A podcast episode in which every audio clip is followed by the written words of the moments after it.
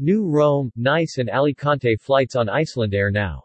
These new Icelandair routes provide connections between North America and Iceland to three popular tourist destinations during the busiest travel time of the year.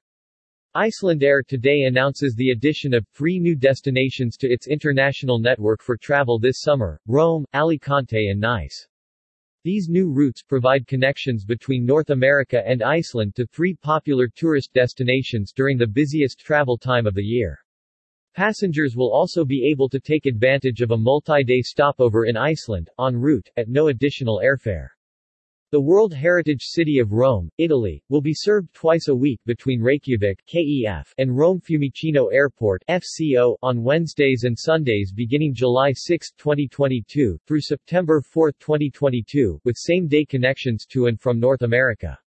The NICE flight will give access to the lively south of France region, operating between Reykjavik KEF and Nice Airport NCE from July 6, 2022, through August 27, 2022, on Wednesdays and Saturdays.